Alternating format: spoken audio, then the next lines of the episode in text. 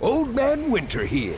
If I had it my way, it would stay winter all year long. Short days, wind chill, black ice, and a good polar vortex. Oh, heaven! Wait, is it getting warm in here? Your cold snap is over, Old Man Winter. Spring has arrived. Spring. Spring is here, which means it's the perfect time to get away in the Hyundai you've always wanted. Visit the Hyundai Getaway Sales Event, where you can get great deals on all of our award-winning Hyundai models, like the tech-filled Tucson and Kona, as well as the spacious Palisade. Enjoy wherever you go with the peace of mind that comes with America's best warranty and three years or 36,000 miles of complimentary maintenance. But hurry in, these deals won't last. Add more joy to your journey at the Hyundai Getaway Sales Event. Now get 0% APR or up to 1500 bonus cash on the Hyundai Tucson. Now, during the Hyundai Getaway Sales Event. Offers end soon. Call 562 314 4603 for details. Hey guys, it is Ryan. I'm not sure if you know this about me, but I'm a bit of a fun fanatic when I can. I like to work, but I like fun too. It's a thing. And now the truth is out there. I can tell you about my favorite place to have fun Chumba Casino. They have hundreds of social casino style games to choose from, with new games released each week. You can play for free anytime, anywhere. And each day brings a new chance to collect daily bonuses. So join me in the fun. Sign up now at chumbacasino.com. No purchase necessary. VGW Group. Void were prohibited by law. See terms and conditions. 18 plus.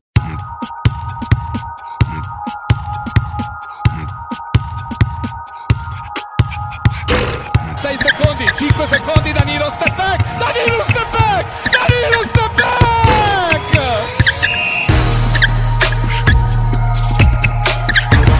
Corre McIntyre, tiro da tre punti in faccia, Spanoli, e segna, Terry McIntyre, pazzesca Siena. Hackett, fermato, da tre, da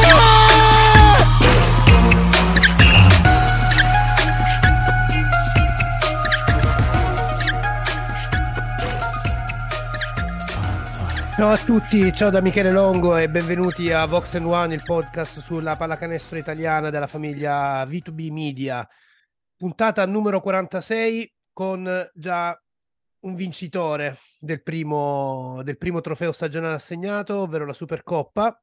La Virtus Bologna ha vinto la, appunto la Supercoppa italiana in, in finale ieri contro, ieri per noi, qualsiasi altro giorno fa per eh, voi che ci ascolterete chissà quando, quando volete, essendo un podcast, e in finale contro Brescia. Una partita che ha avuto poco da dire, ma ne parleremo insieme con chi con me era eh, a Brescia in questo weekend. Partirei dallo sconfitto, ovvero Sergio Bertazzi. Ciao Sergio. Buonasera o buongiorno, dipende da quando ci ascoltate. Ah, ciao direttore. ciao direttore. e poi passiamo al vincitore, Gabriele Platania. Ciao Gabi. Ciao a tutti. Allora, io farei un avvertimento tipo, sai, la, la postilla immediatamente. Siamo devastati ancora, quindi se non ci sentite attivi come al solito è per questo motivo, perché è stata una o due giorni abbastanza impegnativa. Siamo stati contenti di averla vissuta, di averla commentata, di averla condivisa anche con, eh, con voi che ci seguite sui canali social, sul gruppo Telegram. Però veramente oggi si è fatta sentire tutta. Lei è andata e ritorno in macchina per Gabriele un po' di più, dato che lui ha fatto avanti e dietro da Bologna. Per me un po' di più, per Sergio un po' di meno. Dici, per però... Sergio un po' di Io ero in medio, Eh, in sì. medio Stat Virtus, no? Sì, sì, sì. Però ecco, diciamo, allora, entriamo subito nella, nella, nella questione Supercoppa. E Virtus campione, la terza di fila. E sei preoccupato, visto che dicono che la Supercoppa porti sfiga? Io sarei più contento di avere Ma- un, un Sì, no, più che trofeo. altro, più che altro, a parte tutto, eh, il primo anno, il- la prima Supercoppa vinta con Scariolo, poi si è vinta anche l'Eurocup, quindi insomma, via, no- non è, non è così automatico. Bisogna sempre fare tesoro delle energie e vedere poi alla fine chi, chi arriva più in forma. Quindi, intanto ce la prendiamo. Poi, chiaro, la- la- non può essere considerata una, una rivincita della Coppa Italia perché sono due cose diverse. Quindi io voglio ancora la Coppa Italia. Ma ci mancherebbe altro, aggiungerei. Però ecco, partiamo dalle cose belle. Ehm, grande cornice di pubblico, sarà perché quest'anno diciamo, giocarla nel weekend è stato sicuramente una scelta più azzeccata del mercoledì e giovedì dell'anno scorso, perché quest'anno c'era comunque la, la squadra ospitante, perché eh, c'era Brescia, cosa che l'anno scorso insomma non c'era. Però si è, sin dalla prima partita, aiutato secondo me anche il fatto che alle 6 del pomeriggio di sabato ci fosse Virtus, eh, Virtus Milano, Virtus Olimpia, quindi si è, cioè, la gente è andata compatibilmente ecco, con eh, orari di lavoro, eccetera, eccetera. C'è comunque chi lavora il sabato, però ecco, avendo il biglietto per entrambe le partite, ha avuto piacere anche a vedere quello che era considerato poi alla fine il big match e poi andare a vedere Brescia. E, mh, devo essere sincero, bello, mi è piaciuto. Non so voi se volete dare un'opinione, un, diciamo, diciamo un feedback così sulla, sulla manifestazione però devo essere sincero, è stata sì, ci sono alcune cose da migliorare dal punto di vista dell'organizzazione, però ecco, per in un palazzetto come Brescia, dove comunque gli spazi sono ristretti anche per la stampa, eh, però, però, però è stato, è stato è fu- ha funzionato tutto quanto bene, diciamolo, ecco, anche i tempi erano abbastanza giusti, quando finivano le conferenze stampa cominciava la seconda partita il sabato, eh, direi che c'è stato un bel upgrade rispetto all'anno scorso, ecco. Sergio, L'anno tu che sei... ah. sai, io non ero presente l'anno scorso, quindi in, in loco, quindi No, no, neanche io, è da- dalla televisione, ecco. riferimento. Mhm. Ricordo una finale con eh, quanto c'erano? 800 paganti, forse c'è una roba eh, tremenda. Il mercoledì neanche a parlarne quanti ce n'erano. Sì, devo dire non c'ero nemmeno io, nonostante diciamo, fossi ne- nei paraggi. Eh, però vabbè, devo dire, registriamo il fatto che gli ultimi due eventi eh, organizzati da Lega Basket, eh, i due del 2023, le finali di Coppa Italia Torino e questa Supercoppa, comunque eh, hanno avuto un, un bel successo. In entrambi i casi c'è stato entusiasmo e un'ottima risposta del pubblico, quindi benissimo così. Cioè, Sì. compatibilmente poi con i limiti delle strutture, nel senso che Chiaramente. chiaramente Torino è un tipo diverso di, di edificio proprio anche come capienze, quindi poi per forza Esattamente. È anche vero che ad ogni modo eh, Torino ospita una manifestazione che richiama anche più pubblico. Cioè, eh, ci sono otto squadre invece di quattro, ci sono più partite, anche se il sabato e la domenica, comunque senza nulla togliere, ci mancherebbe altro alla, alla Supercoppa, anche la posta in palio è più croccante, no? Si sono qui comunque ancora precampionato, lì sei in mezzo al campionato, quindi la forma delle squadre è maggiore, ci sono partite più belle, più, più, più stimolanti, più combattute anche. Ecco, l'unica cosa brutta, diciamo, in un certo senso di questa, di questa Supercoppa è che è stato, diciamo, due partite su tre sono state quasi decise nel primo quarto, ecco, possiamo dirlo, possiamo dirlo. Partirei dalla, dal- da quella che si è decisa proprio alla fine, con una tripla di Bellinelli che Sergio te dicevi su Twitter. eravamo... con Matteo accanto che stava tirando giù veramente il calendario. tu mi hai sussurrato, guarda, non dirlo, però questa qua, questa è decisiva, eh. Questa la Eh, vince la Virtus esatto. con questa. E lui c'era, di fianco lui, che insomma, Lui- era, me- era meglio non dirgli Eh, niente. Niente, ha- ha- tirato Voi fuori addirittura così tanto che io avrei voluto essere con voi in quel momento. cioè- Sì, perché quando quella- c'era un momento di- di- di- di stallo, diciamo, no? Sembrava che nessuno volesse segnare e poi è arrivata quella tripla là che è andata sul 74-70, se non sbaglio, perché la Virtus era avanti 71-70 e, e lì era un minuto e mezzo dalla fine, un minuto e venti dalla fine. S- Vedendo come aveva attaccato Milano e- ed entriamo, diciamo, nella partita e vedendo come ehm, le solite difficoltà che erano anche un pochino quelle dell'anno scorso, eh, eh, diciamo, di- nel, nel giocare eh, a difesa schierata. Quando c'è stata quella tripla di Bellinelli, ho detto: Ora vedrai che Milano la caga sicuro in attacco e questa qua diventa la tripla decisiva. E così è stata perché poi ci sono stati due, due attacchi abbastanza censurabili da parte di Mirotic, che si è preso un paio di tiri così e, e la partita è scivolata via sempre via via dalla Virtus.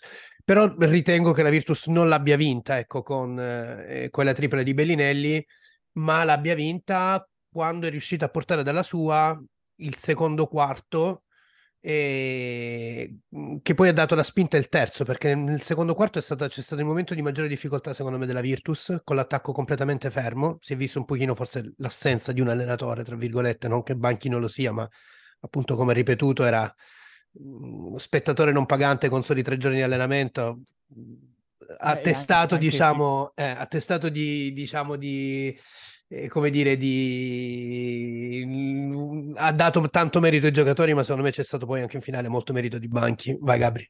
Sì, no, sicuramente. Dico che c- sicuramente c'è anche una difficoltà oggettiva legata alle dimensioni dei lunghi di Milano, nel senso che ci sono stati dei quintetti colossali con Mirotic da ala piccola che vedremo anche altre volte, sia in Eurolega che in campionato, penso, cioè, soprattutto nei playoff magari o nelle partite più, più importanti, però come dicevamo l'altra volta, come abbiamo dato il titolo apposta alla scorsa puntata, eh, quando, quando arrivano i lunghi di Milano ci mettiamo tutti sotto al tavolo e speriamo che passino, inde- che passino senza, senza fare danni. Sotto perché- i banchi in questo caso, ecco. Esatto, quindi, quindi, nel- quindi nel senso quella è una, una realtà dei fatti. Spesso ci siamo trovati in varie occasioni con Abbas a marcare Mirotic. Abbas difensore validissimo, però a livello di altezza ce ne passa tra l'uno e l'altro, capito? Sono proprio di giocatori di, di- fisicamente molto diversi.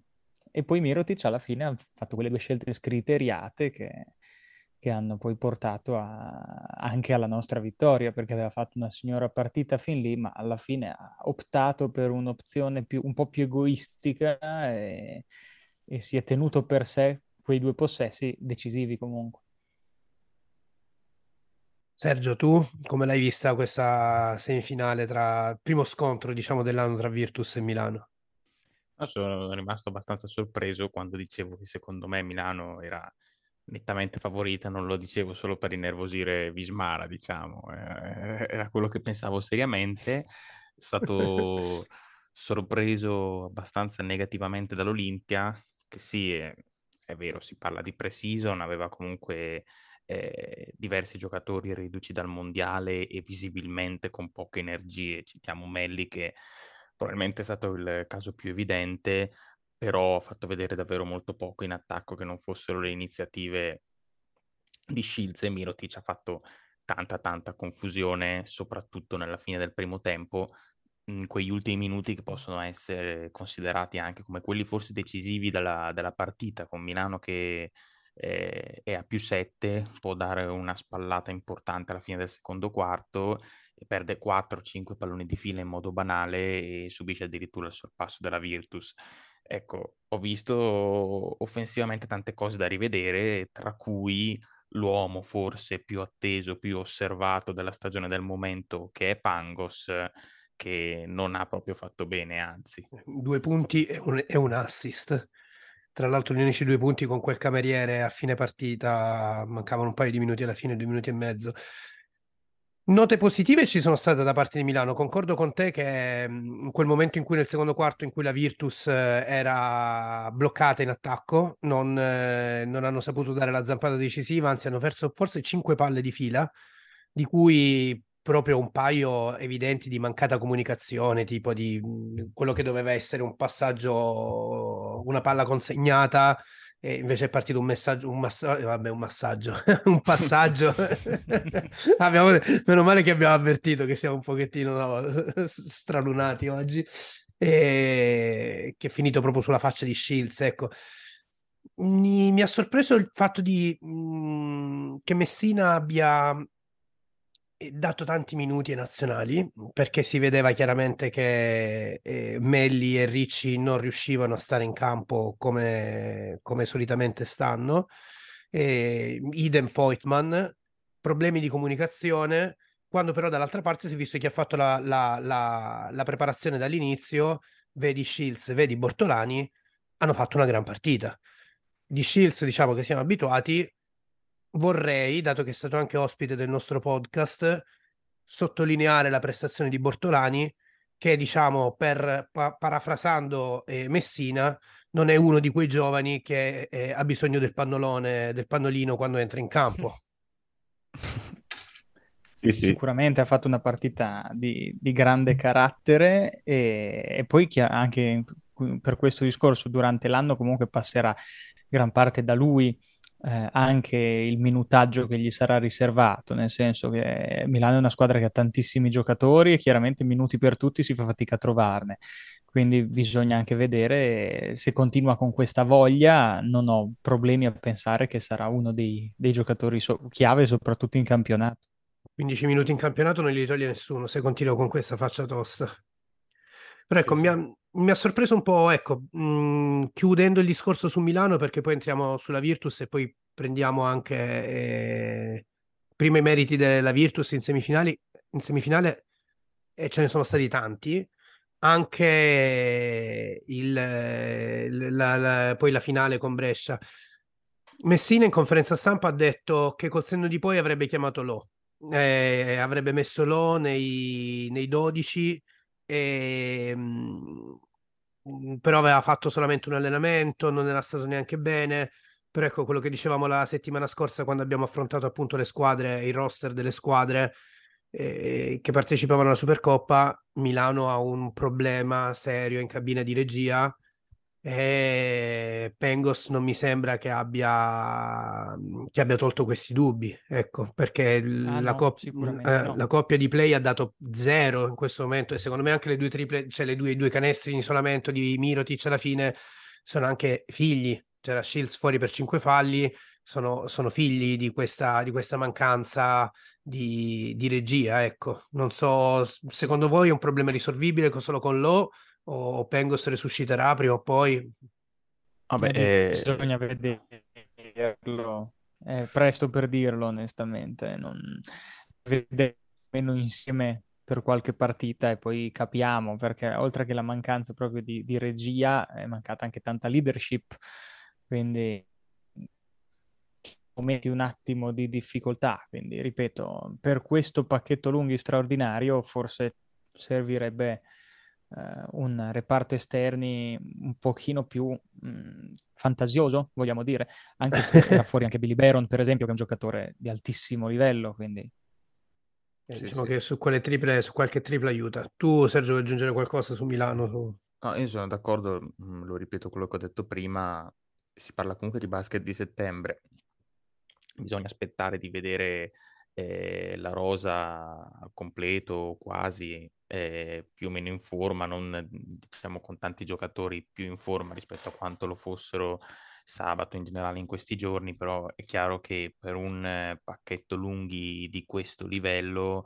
eh, negli esterni manca qualcosa e se vai ancora a mettere il Pengos dell'anno scorso o comunque eh, una versione abbastanza opaca rispetto a quella che, che si era vista ancora allo Zenith, eh, per Milano, insomma, non dico che le ambizioni si ridimensionano un po', però non penso che poi con, eh, facendo già il cambio con lo titolare tu diciamo, possa ambire a quello, alle ambizioni importanti a cui spera Milano. I- Eh, per il resto, devo dire, hai fatto tu una giusta considerazione citando le parole di Messina in conferenza stampa sul fatto che sare- si sarebbe portato lo, diciamo, con il senno di poi, però è difficile anche giudicare rotazioni e minutaggi eh, in questa partita, perché, ripeto, siamo in pre-season, ci sono tanti giocatori che sono ancora in una forma fisica insufficiente. Se proprio dovessi fare una considerazione sui 12 che ha portato contro Bologna, io semmai, eh, proprio per il motivo di cui ho detto che sono alcuni giocatori Se reduci se dal mai, se mai mondiali- Cristo, intendi. eh, no, ti dico e poi concludo, avrei portato semmai Heinz al posto di Voigtman Sì, perché mi sembrava sì. anche abbastanza stanco. Però ripeto, poi non possiamo sapere com'era, com'era messo Heinz. Magari Heinz, esatto. eh, Heinz non aveva, aveva avuto qualche problema, però sì, anche, anche io ho pensato questo. E, mh, vedremo. Io dico che secondo me mh, Pengos avrà tempo fino a novembre. Poi, se vedono che continua così, andranno a cercare nel sommerso degli, dei tagli NBA o di qualche G League che ha voglia di fare un salto oltreoceano perché, perché se no rischia davvero di diventare un problema questo qui per, per, per Milano, visto appunto le ambizioni che hanno. Detto questo, direi di passare ai meriti dei vincitori. partendo da, dalla semifinale e poi arrivando anche alla finale, perché ok, banchi tre soli allenamenti, però piano partita, entrambi i piani partita, devo dire, perfetti perché è andato a prendere il e farei un calderone insieme, poi parliamo anche di Brescia, ecco perché Brescia ha fatto una mega semifinale e poi è rimasta sorpresa da, da, da, dal, dalla veemenza della Virtus in finale. Però partiamo con i meriti di, di, di, di Banchi, dello staff, come dicevi tu, Gabri, nella, nella, nella, mini diretta che abbiamo fatto di commento dopo, dopo le partite. E... Un, contro Milano un'aggressione sulla palla molto forte, prendendo quello che è il punto debole appunto di Milano, che era in cabina di regia, e togliendo fiato sia a Hall che a, che a Pengos in semifinale e in finale una partenza alla grandissima con eh, pressione asfissiante sugli esterni di Brescia ehm, con eh, raddoppi portati con tempi pressoché perfetti, togliendo qualsiasi spazio anche a Criston, togliendogli quel, quell'arresto e tiro che ogni tanto toglie le castagne dal fuoco e soprattutto con la mossa di Dunston su Bilan che ha tolto l'altra fonte di gioco di, di Brescia che in semifinale era stato dominante nel vero senso della parola contro, contro, contro Dertone. Vai Gabri, la parola ai vincitori. Sì. Allora, mh, sicuramente quello che dici è corretto.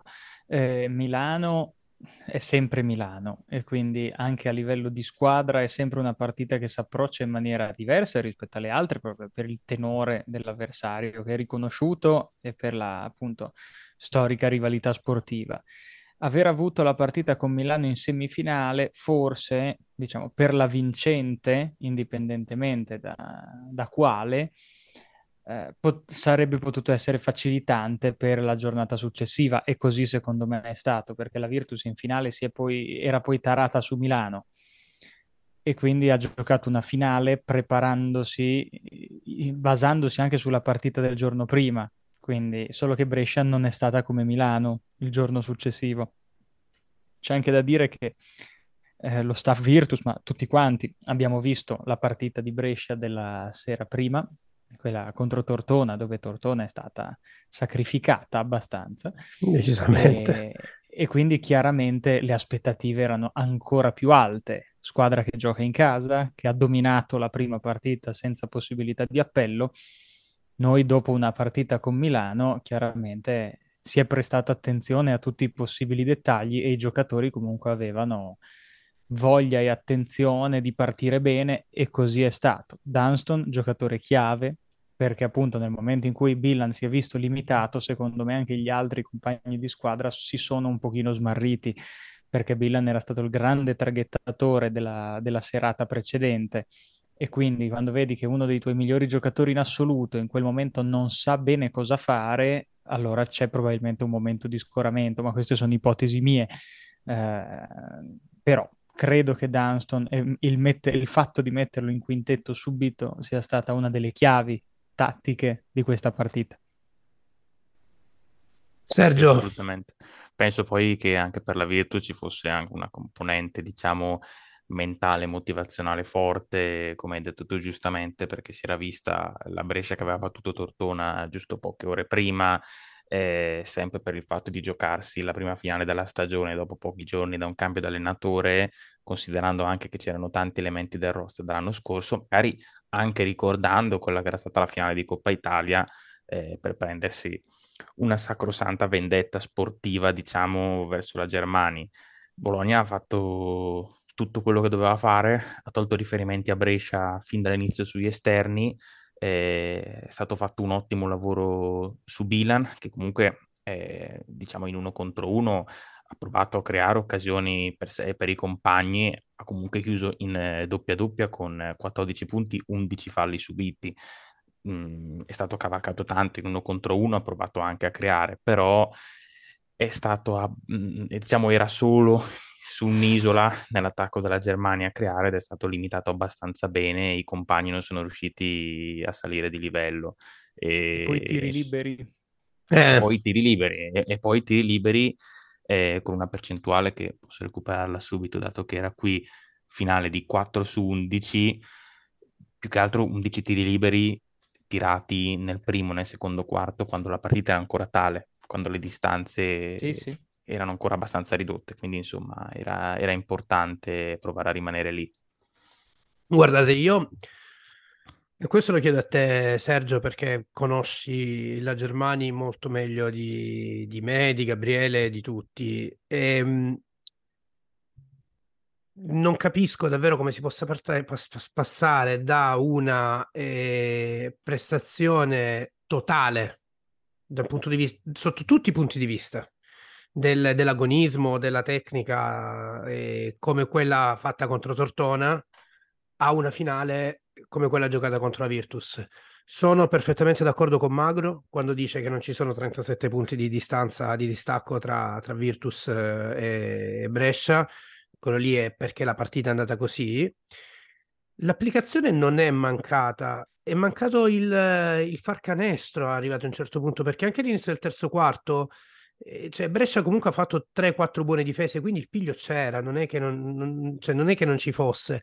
Però, eh, però niente, però, però poi una volta passati quei tre minuti in cui è difeso bene, la Virtus non, era- non aveva segnato e comunque si è rimasti sul meno 13 con cui si era andati all'intervallo, poi lì la Virtus ha piazzato un parziale, ho detto 27 a 0 a cavallo dei due quarti, no? Di secondo e Sì, terzo sì, quarto.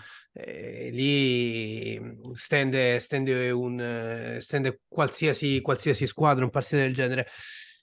Detto questo, la Brescia che secondo me quest'anno potrebbe creare diversi grattacapi a tutti è la Brescia che abbiamo visto nel primo tempo contro Tortona, con eh, un eh, Semai Criston che gioca come vuole Magro, secondo me, eh. quindi prendendosi sui tiri giusti, senza forzare, con una difesa molto intensa e, mm, e soprattutto correndo. E un po' meno nel terzo quarto, quando comunque il vantaggio è rimasto tale, perché poi c'è stata un'altra fiammata di c'è, c'è stato un tentativo di rientro da parte di Tortona eh, con un 8 a 0, però poi eh, c'è stato un incontro parziale di Brescia che ha rimesso definitivamente le cose, le cose a posto. Eh, Io a questo punto, Sergio, ti chiedo se sono più i demeriti di Tortona che i meriti di Brescia, perché ecco, personalmente, visto che parliamo anche della quarta semifine, della quarta partecipante in questa Supercoppa, boh, io Tortona l'ho vista veramente male. È vero che hanno cambiato tanto, forse troppo, e che Ramondino, cioè per giocare con Ramondino, a Ramondino tu devi entrare in un determinato sistema e molti hanno dimostrato che erano completamente fuori da questo sistema per dire i 15 minuti soli dati a Dao eh, mi sembrano, mi sembrano diciamo abbastanza una, una dimostrazione di questo però ecco un po' tutti li ho visti Mike Dome completamente fuori dal, da tutto Eh, sì, hanno trovato i punti nuovi, però boh, poco. Quindi mi chiedo a questo punto, vedendo come è andata la finale, lo chiedo a te, poi lo chiedo anche a te, Gabri, se, mh, perché tanto le abbiamo viste tutte, tutte le partite, se era più una questione di, eh, di demeriti di Tortona piuttosto che di meriti di, che meriti di Brescia. Vabbè, eh, Tortona ha avuto un sacco di demeriti, diciamo che dalla partita di sabato c'è veramente poco eh, di buono da portarsi a casa. Ha cambiato tanto Tortona, ne abbiamo già parlato, ne abbiamo parlato anche la settimana scorsa, più che altro sono cambiati tanti equilibri all'interno di un roster che è diventato necessariamente più profondo per far fronte all'impegno della Champions eh, e ha distribuito molto di più le responsabilità e i possessi offensivi, andando a prendere giocatori come Criston e Makura che sono stati rimpiazzati, secondo me, con altri giocatori di, di ottimo livello. Hai perso però delle presenze importanti, delle personalità importanti che diciamo potevano prendere la palla e scuotere la squadra con dei canestri anche nei momenti più difficili. Brescia comunque ha avuto tanti meriti perché devo dire ha difeso con aggressività sempre, anche con tutti gli esterni, anche con Della Valle che ha recuperato un paio di palloni nel primo tempo, è stata brava a correre in transizione, ha trovato fiducia. Cosa è cambiato tra sabato e la domenica? cambiato tutto. Eh, diciamo che sabato Brescia ha fatto la Brescia e domenica ha interpretato il ruolo di Tortona di 24 ore prima. Eh, le spiegazioni, secondo me, possono essere due. La prima è che si tratta pur sempre di pre-season. In 24 ore, eh, diciamo, Recuperi il giusto. Sono ancora un po' di cose da registrare. La seconda, ti dico che è una considerazione che ho già fatto e di cui ho scritto anche ieri sera, se l'obiettivo di Brescia fin dall'estate era quello di giocarsi il tutto e per tutto in questa Supercoppa e provare a battere una tra Virtus e Milano e ha iniziato a lavorare il 10 agosto per questo obiettivo, sarebbe stata buona cosa piazzare anche un amichevole con una squadra di Eurolega, con una squadra di questo calibro. Eh, perché L'impressione mia poi è che ieri la Germania sia arrivata alla partita con la Virtus trovandosi un po' spiazzata davanti a quel tipo di fisicità, spiazzata davanti a quel tipo di difesa che le toglieva riferimenti e non ha mai saputo reagire perché durante la pre-season non ha mai affrontato avversari di questo livello, non è mai andata incontro a momenti così difficili e quindi niente, la luce si è spenta subito e non si è più riaccesa. Gabri. Ma adesso, la, ieri pensavo che questa cosa di Brescia del passaggio da sabato a domenica mi ha ricordato con le dovute proporzioni, chiaramente le cose sono andate in modo diverso, però un po' quello che hanno fatto ai mondiali gli Stati Uniti tra l'Italia e la, e la Germania. Ai noi. esatto, quindi secondo me eh, c'è anche un pochino di questo fattore fattore bellezza, nel senso che secondo me un po' il rischio di piacersi troppo Sì. dopo una gara come quella di sabato c'è. Per fortuna che noi l'abbiamo fatta domenica e non sabato, così, perché, perché appunto Decisamente. eh, lì soprattutto quando c'è una partita secca a distanza ravvicinata con meno di 24 ore diventa appunto problematico perché il pubblico ti spinge, tante aspettative e tutto. La prima sera non hai neanche sudato, praticamente la seconda non ti aspetti di essere travolto in questo modo da subito. Sono rimasto stupito anch'io, onestamente, eh. Non mi aspettavo un approccio così pronto da parte della Virtus di domenica, perché sabato eravamo stati bravi, ma non eravamo stati così stritolanti. Chiaro che anche l'avversario era diversa, però la Virtus di domenica è una Virtus che si è divertita tanto a giocare. Una Virtus stritolante mi, mi piace davvero come definizione, lasciamelo Ecco. dire. Troveremo un modo per inserirlo nel titolo. Assolutamente sì. E, e, mh, dicevo, c'è anche un discorso di demerito anche di Brescia su domenica, in particolare per quanto riguarda la difesa, perché eh, l'attacco può entrare, può non entrare, ma la difesa lì è una questione di applicazione e oggi riguardandola mi è sembrato onestamente di vedere due o tre possessi in cui Brescia ha difeso per recuperare il pallone e c'è anche riuscita.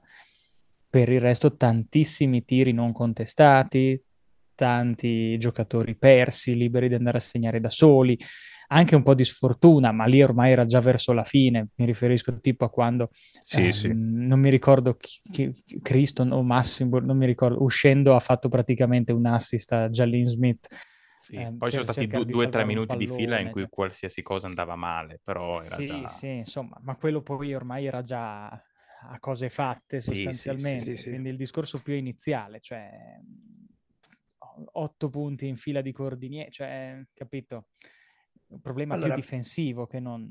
Sì, e secondo me io sono, devo essere sincero, sono più per dare meriti alla Virtus che demeriti a Brescia da questo punto di vista, perché sicuramente c'è stata una componente emotiva del piacersi troppo, del fatto che abbiamo cominciato prima, vogliamo questa Supercoppa, è stata una preparazione alla fine fatta per vincere questa Supercoppa, come giusto che fosse del resto, cioè giochi in casa, ci sta, non hai, non avevi giocatori impegnati mondiali, eccetera.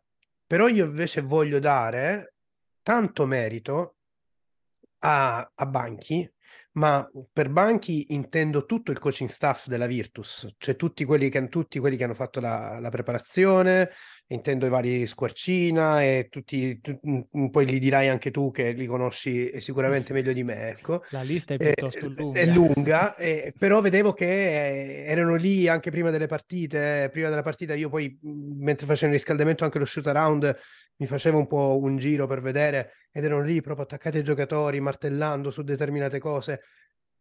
Non si aspettavano un tale piano partita. La Virtus ha fatto una, fi- una finale giocando un basket che sembrava che giocasse da tanto tanto tempo. Quando nel secondo quarto la, Vir- la Brescia era leggermente rientrata, arrivata anche al meno 11, se non ricordo male, meno 12, e sembrava che avessimo una partita, in realtà la Virtus stava giocando bene, la palla girava che era una meraviglia. Sono andati a cercare costantemente Schengelia, che mi permetto di dirlo, ha fatto il culo nel vero senso della parola a Gabriel. Ha fatto una partita ieri Schengelia incredibile, era chiarissimo che il, l'MVP eh, sarebbe andato a lui.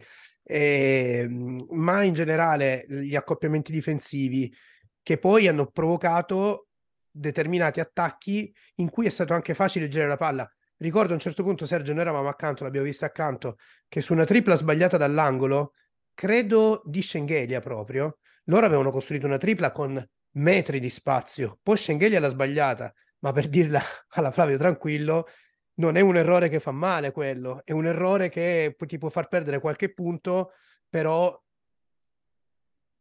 è, è un errore positivo all'interno della, della, della, della, partita. Ecco, secondo me Brescia, così come Milano, non si aspettava una Virtus così pronta sotto tutti i punti di vista ad affrontare ogni singolo matchup con ogni singola persona entrata in campo da parte della squadra avversaria. Poi Gabri, libero di Ma smentirmi. neanche, ne- neanche la Virtus se l'aspettava una Virtus così. Cioè, Neanche senso- noi, ecco, cioè, possiamo dirlo tranquillamente. Cioè, Cioè, abbiamo preso per il culo Sergio che era venuto con le scarpe buone per partecipare alla premiazione. Ecco, cioè, le- la- Ma dice, ma neanche la Virtus stessa si aspettava di riuscire a gestire così bene la gara, le gare, perché appunto la preparazione è stata frettolosa da un lato e poi chiaramente con tutti gli eventi che sono avvenuti è stata molto movimentata. Quindi di sicuro possiamo dire che questa è una Virtus rispetto a quelle che ho visto io, almeno anagraficamente,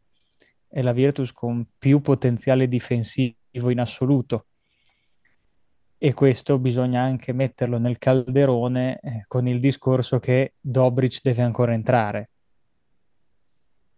Lo citavo Mica oggi con poco. altri- eh, insomma, e anche Lundberg, eh, perché se Lundberg davvero poi venisse reintegrato, qui parliamo di un giocatore che comunque in difesa può fare molto bene.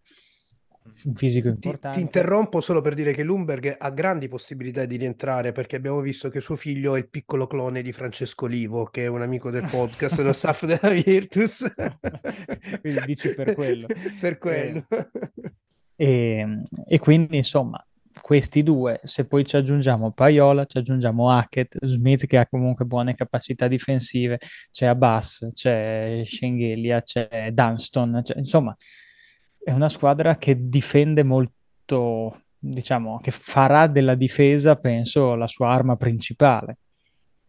Magari manca in alcuni frangenti quello che ti toglie le castagne dal fuoco in attacco, che magari si inventa il tiro dal palleggio, però questa è una squadra che appunto in difesa può farti soffrire davvero.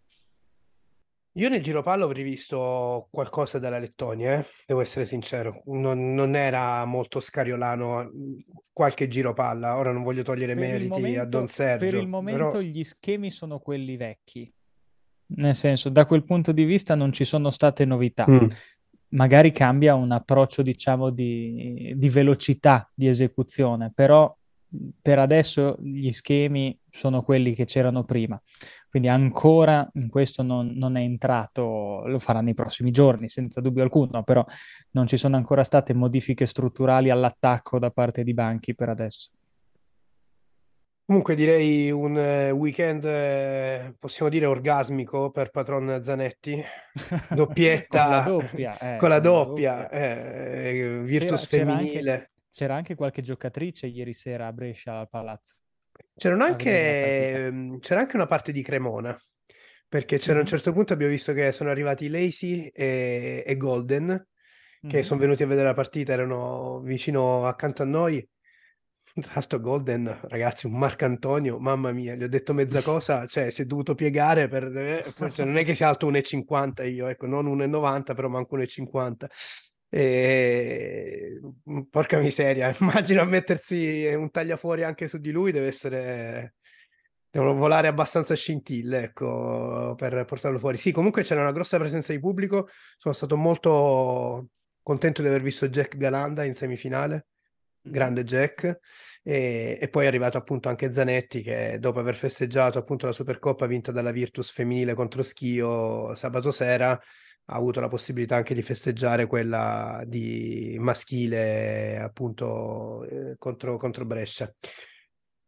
Qualcos'altro da aggiungere, ragazzi? Volete dire qualcos'altro? Quello, qualcuno, voci della sala stampa? Mm, Io in sala stampa mi venuto solamente di dire che Banchi sembra davvero cioè, una, una- una brava persona, prima di tutti. Cioè, è stata la prima cosa che ha detto in qualsiasi momento, si, si è levato qualsiasi merito e l'ha dato tutti agli, agli assistenti, a chi c'era prima di lui, inteso come Scariolo e Diana, ai, ai ragazzi che quando gli abbiamo fatto appunto la domanda sul, sul tipo di difesa lui ha detto un gruppo sano che, che- che è disponibile, che ascolta, e- però ho avuto l'impressione che c'è proprio una bella persona. Allora, da un lato dobbiamo dire che, come dice lui, come ha detto lui ieri in conferenza, all'inizio delle relazioni va sempre tutto bene. no? Sì, è vero. Però bisogna dire che con la squadra in sé eh, sta andando tutto molto bene. Quindi anche questo, diciamo, spirito di leggerezza in certe situazioni può, può dare il suo valido contributo. Ecco, secondo me ieri sera c'è stato anche del merito da questo, cioè anche un po' il fatto di andare con la testa leggera ad affrontare una finale, eh, anche per giocare, per divertirsi.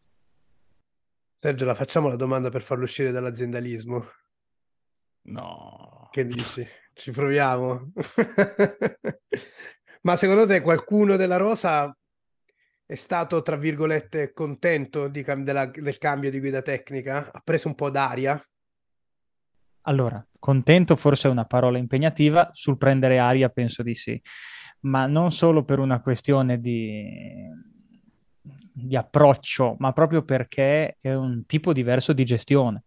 Cioè, sappiamo che tipo di allenatore è Scariolo, come Messina per certi versi sono molto esigenti, molto precisi, hanno tutto estremamente calcolato in anticipo. Eh, con Banchi l'impressione è che ci sia un po' più di, come dire, eh,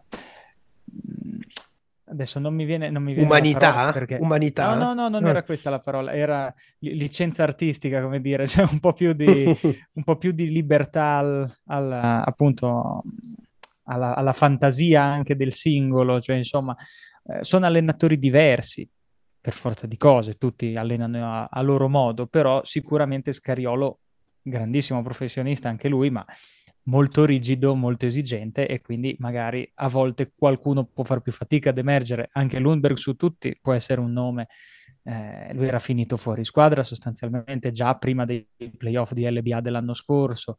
Eh, spero, la speranza della piazza è quella che comunque adesso possa trovare, eh, cambiando l'approccio, diciamo, cambiando l'allenatore, quindi cambiando l'approccio, che possa trovare una situazione un po' più vicina alle sue corde. Non è colpa di nessuno, eh, se non ci si trova, intendiamoci, però capita. Capita sì. Va bene. Sergio, vuoi aggiungere qualcos'altro anche su Brescia? Avete detto tutto perfettamente. Arriviamo ai prossimi giudizi, diciamo, Sì, alle sì, prime sì, di campionato. dare giudizi dopo, dopo le due partite di Supercoppa mi sembra, mi sembra un pochino esagerato. Certo non vorrei essere nei panni di Pesaro che farà visita al Pala Leonessa per la prima di Eh, campionato. pensavo anch'io ieri, che ho detto Buscaglia non sarà tantissimo contento di vedere la squadra con cui gioca la prima di campionato che perde di 37 una settimana prima. Però, Ah, a proposito, ieri, ieri mi interrogavate e io quindi sono andato poi a riguardare, esatto, lo scarto massimo in Supercoppa risale alla Supercoppa del 2007, Montepaschi Siena Benetton Treviso, 96 a 50, con MVP Sean Stoneruk. Grande Sean. Ecco, serie di Ma stat, eh, sì. Opta Gabri. Opta Gabri, è vero. Allora, io dico solo una cosa, l'unica cosa che davvero non mi è piaciuta di queste, di, di questa Final Four, diciamo, la ragazza che urlava in curva di Brescia. Cioè, mamma mia, ragazzi, cioè, quanto l'ho odiata, voi non avete idea. C'era, eravamo io, Sergio, e accanto c'era Cesare Milanti, no? Di Euroops, e ogni volta che su ogni tiro libero lei urlava, cioè, io mi, mi tappavo l'orecchio, cioè, era una roba allucinante, guarda, da- da- da- ai livelli delle trombette di Venezia. Cioè... Tra l'altro appostata esattamente sopra la sala stampa, vabbè, Sopra la sala la stampa. zona era quella, però una situazione... Tremenda. Va bene, ragazzi. Allora, chiudiamo la, mh, il capitolo Supercoppa. Tanto tra una settimana si comincia e possiamo già vedere a che punto sono anche tutte le altre squadre. E, e proseguirei sulla, sulla strada che avevamo intrapreso nelle ultime due puntate, finendo l'analisi dei roster delle squadre che parteciperanno alla prossima eh, Serie A.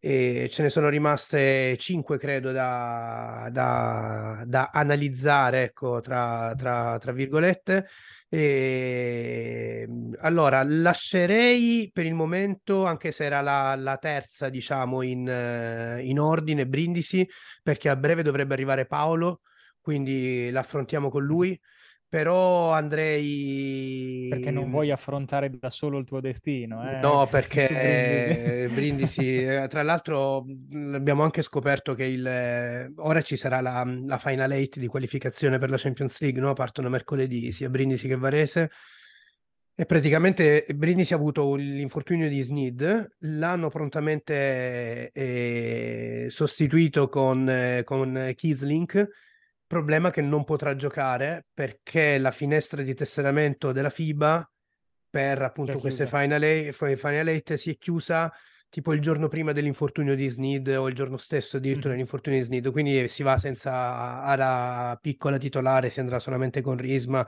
e probabilmente Lombardi di supporto. Un Seguendo... classico. Sì, sì, sì, sì, vabbè, ma quelle sono le madonne, ecco, cioè nel senso, arrivato a un certo punto poi uno si, si arrende e dice va bene, fate voi, è normale, ecco. E detto questo, eh, partirei con Treviso, che è diciamo, una squadra che, Che- conosco abbastanza bene. Che è una Brindisi 2, diciamo, è un antipasto. È un antipasto, ecco.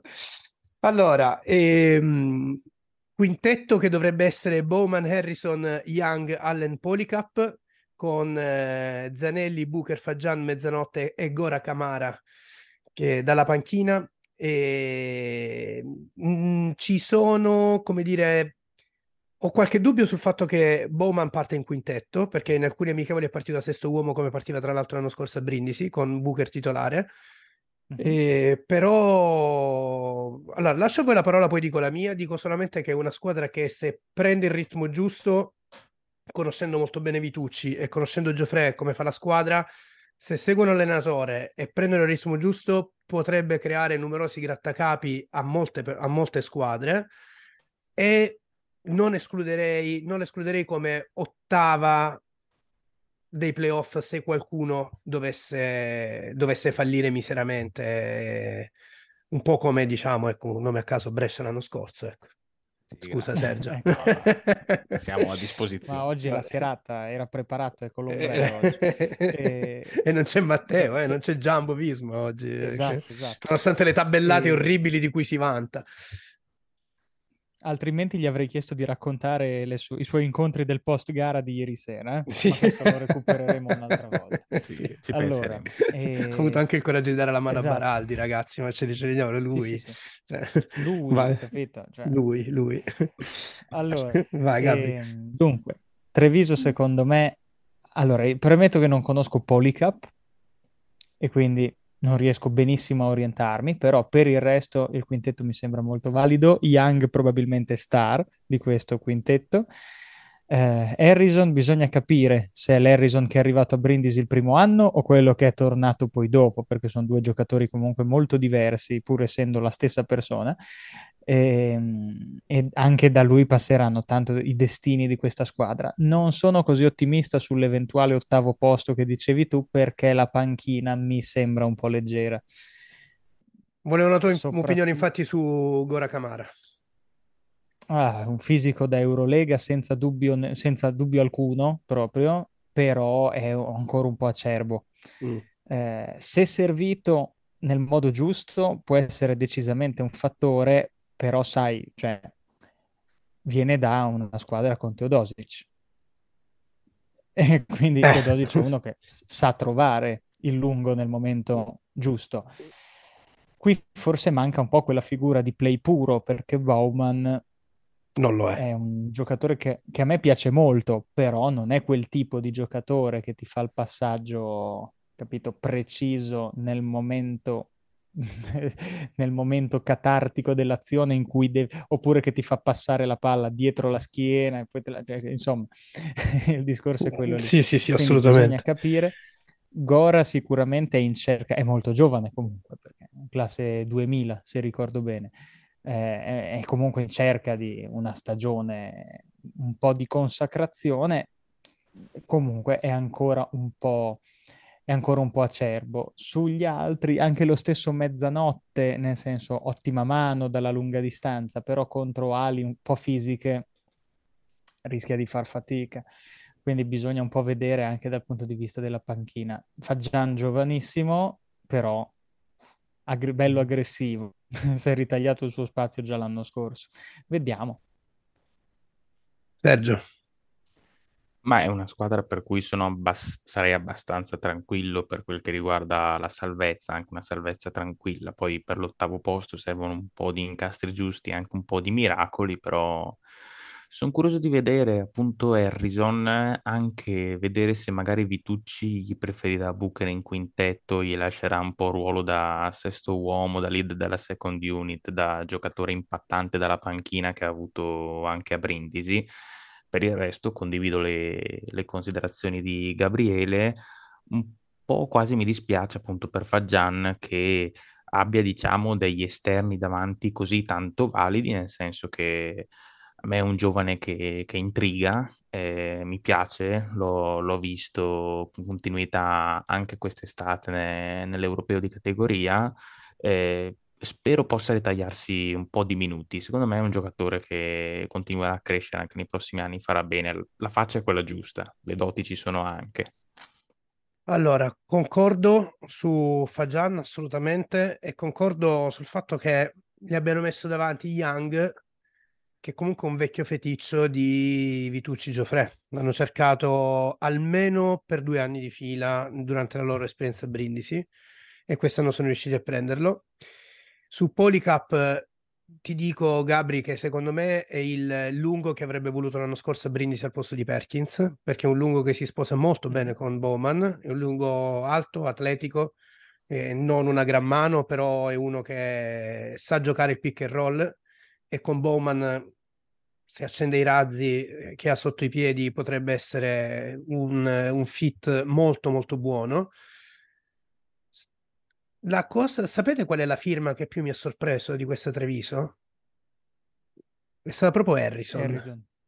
Mm. Perché Harrison è uomo di Vitucci, cioè nel senso Harrison stravede per Vitucci e è un eh, ogni volta sui social non perde l'occasione per, eh, per mettere la sua foto come Santino, anche l'anno scorso quando eh, Vitucci era un pochino contest- contestato tra moltissime virgolette, ecco c'erano dei malumori su come stava andando il campionato, quando poi in Anello col girone di ritorno eh, quelle 5-6 vittorie di fila, lui ogni, ogni, ogni partita metteva, eh, metteva diciamo una foto di Vitucci, e così come ha fatto quest'anno quando ha firmato per Treviso, però molti non sanno, almeno dai rumors che però sono molto attendibili, che Harrison l'anno scorso è stato un passo dal taglio, proprio per volontà di Vitucci e Geoffrey, che erano incazzati neri con lui perché non so se ricordate, ma Harrison l'anno scorso veniva dal- dall'infortunio, no? E... Brindisi l'aveva messo sotto contratto a proposito di botte di culo tipo una settimana prima dell'infortunio.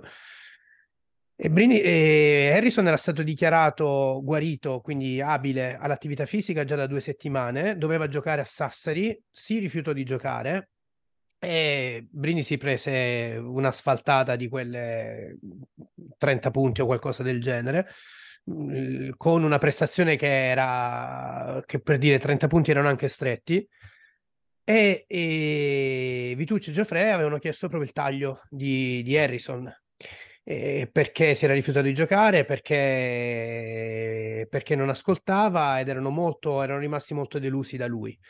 Poi ha giocato e si è visto. Non era l'Harrison chiaramente il primo Harrison perché comunque un, eh, un infortunio come quello lì non si smaltisce eh, troppo in fretta, però comunque è rientrato in, in, in, buonissime, in buone condizioni, è stato comunque decisivo l'anno scorso anche per agguantare l'ultima, la penultima piazza eh, per i playoff. Però ecco, un po' mi ha sorpreso. Pensavo che dopo quello che è successo l'anno scorso, lui era tornato a Brindisi per Vitucci, però dopo quello che era successo l'anno scorso non pensavo andassero su di lui.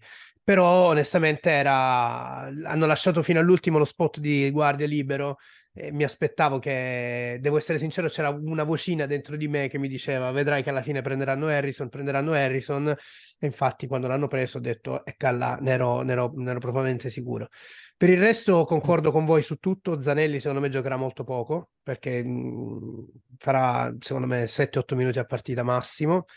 Eh, però è una squadra, è una squadra che mh, molto, molto da Vitucci, cioè una squadra fatta non per ragionare ma per, eh, per correre, per difendere forte e correre. Comunque ha dei buoni difensori.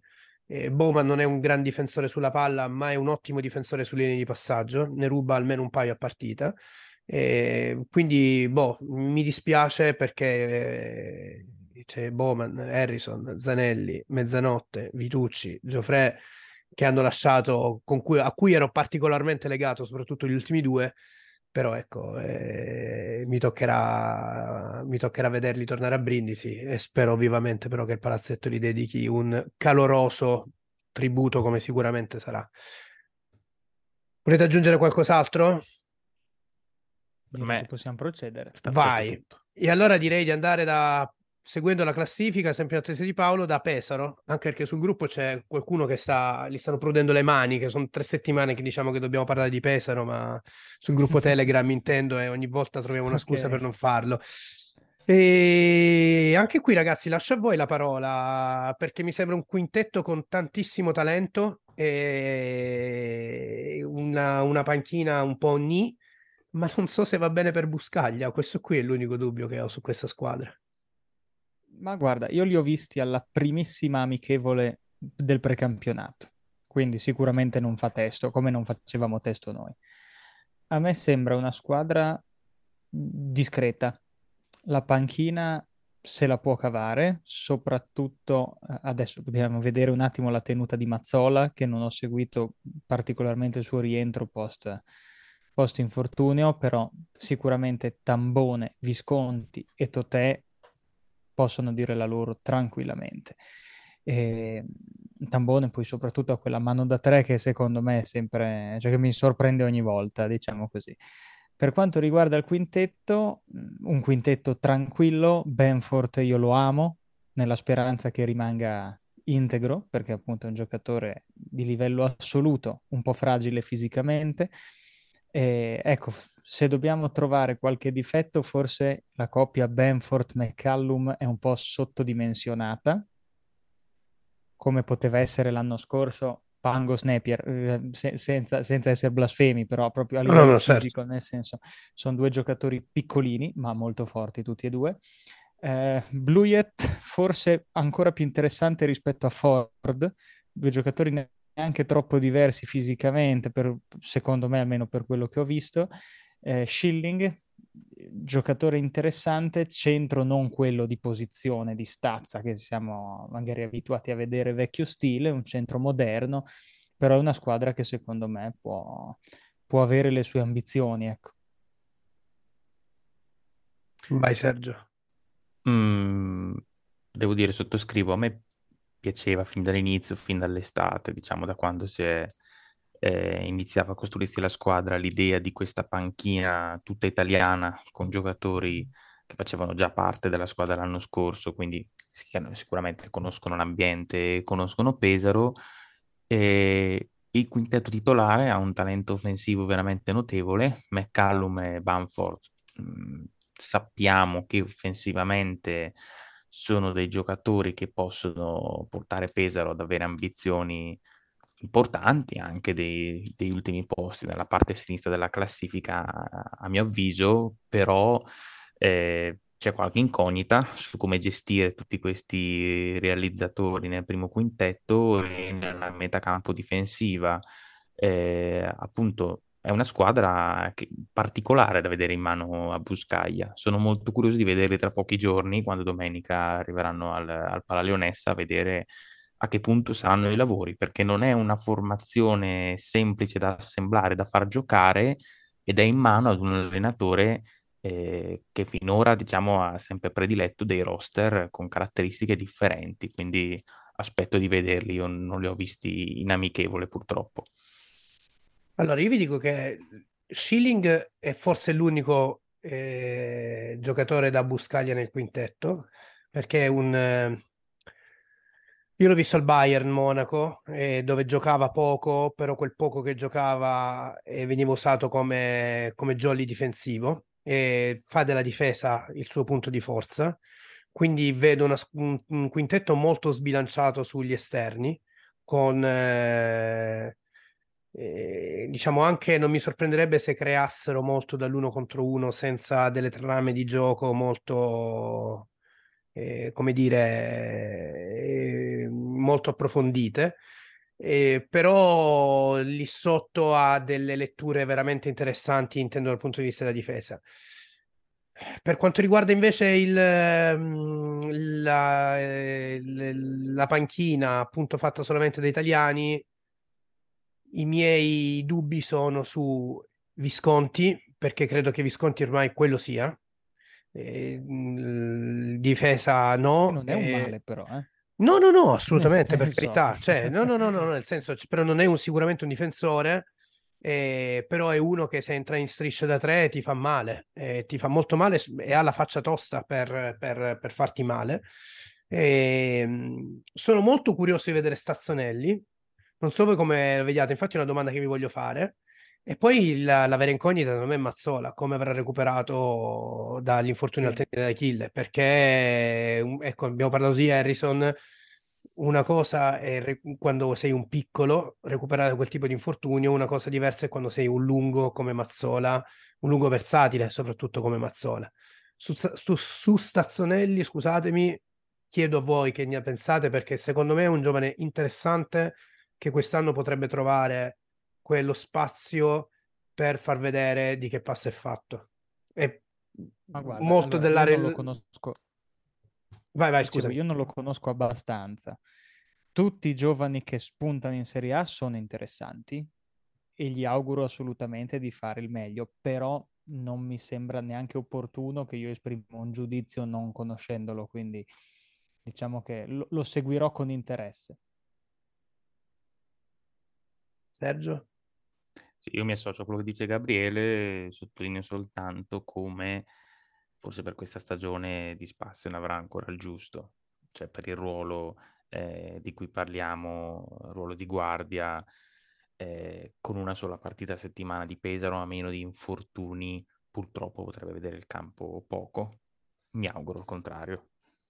Vedremo, vedremo, vedremo. Ok, Circolare, Paolo ci scrive che sta ancora infognato nella riunione di qualche cosa di cui è il segretario, non ho capito, eh, però sicuramente abbiamo scoperto di avere una persona importante in redazione, non solo l'analista tattico del, del, di Punto Basket, glorioso programma del lunedì sera di Antenna Sud. E, e andrei su... Andrei... Come, scusami?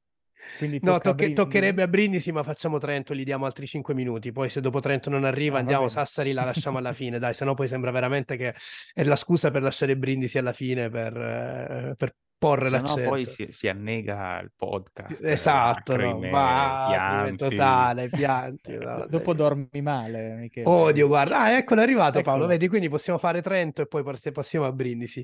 Allora, Sergio, ti, ti- ti- ti- ti dico una cosa su Trento. È una... mm, perché so che riderai ora che te lo dico.